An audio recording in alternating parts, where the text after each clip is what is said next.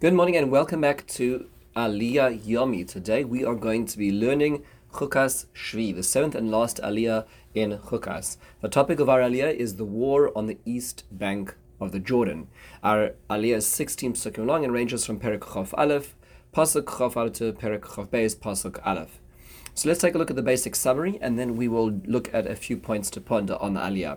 The summary goes as follows. Israel sends messengers now to Sichon. Sichon is the king of an Amorite kingdom on the east bank of the Jordan, and he asks for permission to pass through their land again with the precondition that they won't veer off the path.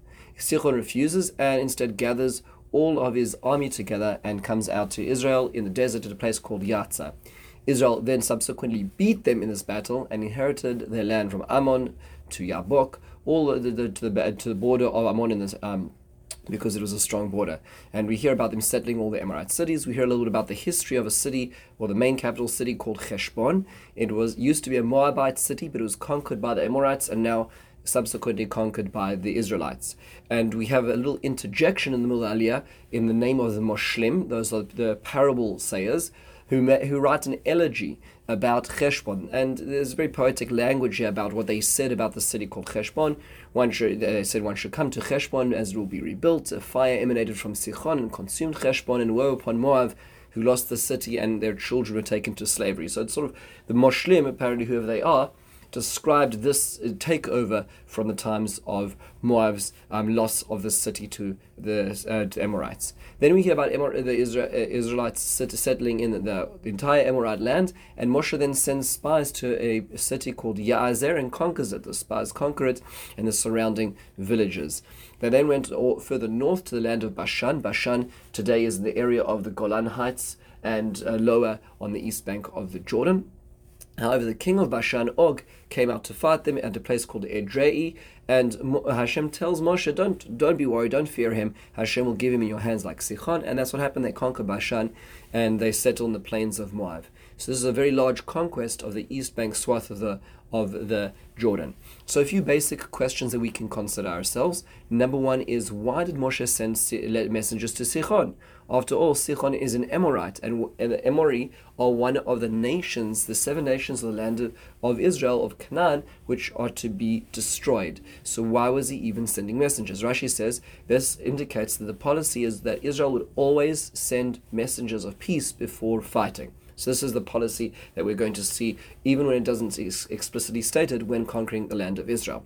So it's not bloodthirsty genocide, it's first diplomacy which is offered. Now diplomacy means to say that they need to be tax-paying, subservient nation to them, but uh, that is the offer, at least first. Um, the Ramban says, no, this is not offering peace at all. Moshe did not think that this is going to be the land of Israel. At this point in time, Reuven and Gad weren't interested in making their request out staying here. He just wanted to gain access to Israel, so he wanted to go through that, which is why he's sending messengers just to go through. So we can ask ourselves, why was Sichon so aggressive? Like, calm down, why are you coming out as an army? Rashi explains that he actually collected a tax from the those who lived in Canaan as a protective buffer on the outskirts, on the eastern flank of Israel, and so this was his job, was to act as that buffer. So he felt it incumbent upon himself to defend those, or the, the inner states, which is why when he fell, that's why everybody gets very nervous in the area. Now, why do we hear this whole story and the history about Heshbon? Why is it relevant to us right now? Rashi explains that Israel was not allowed to conquer Moab. Moab is one of the nations Israel does not have the right to. So the Torah is emphasizing that it wasn't from Moab that he got it in the first place, that Moshe was able to conquer it. It was because it was already cleansed by the Amorite, and the Amorite they could conquer later um, as well.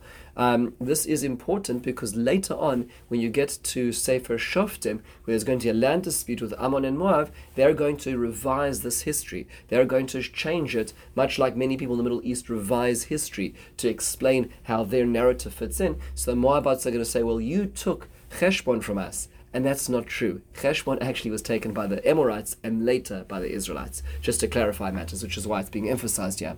Now, who are these Moshlim and why do we need to hear about them? Rashi says the Moshel, the person giving the parable over here about Heshbon, is Bilam, none other than Bilam, and this is one of the many pred- pre- predictions he made about the nations around the Middle East, and this sort of lines us up for the next parasha, where we understand his role as well.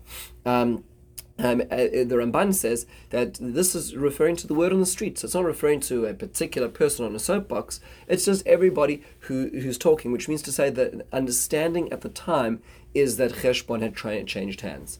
It is worthwhile noting that the Gemara in Baba Basra on Daf Ein Chesam Beis takes all the words of these Moshlim Um, to be something of deep meta- metaphysical, spiritual consequence. So Rabbi Yochanan would say that it's referring to people who want to um, bo cheshbon, come to do a, a level of self-reflection, cheshbon hanefesh, and, the, and each phrase is unpacked. You know, so when it sa- when it says that a person does cheshbon, a person should calculate how ma- how much the cost benefit of every avera is.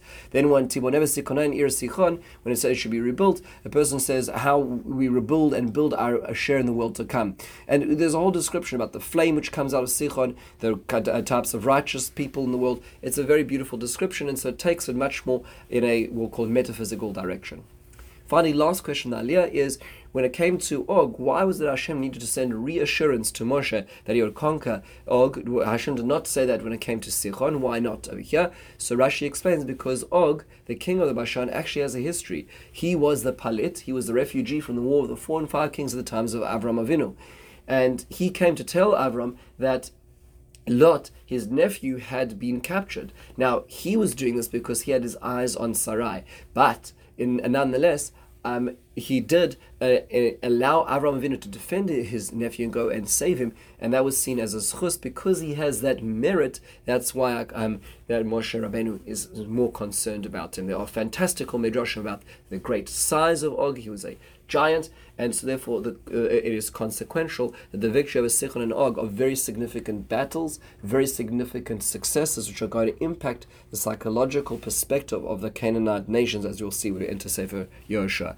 This concludes the seventh Aliyah and Parshas Chukas. In the meantime, have a wonderful and meaningful day.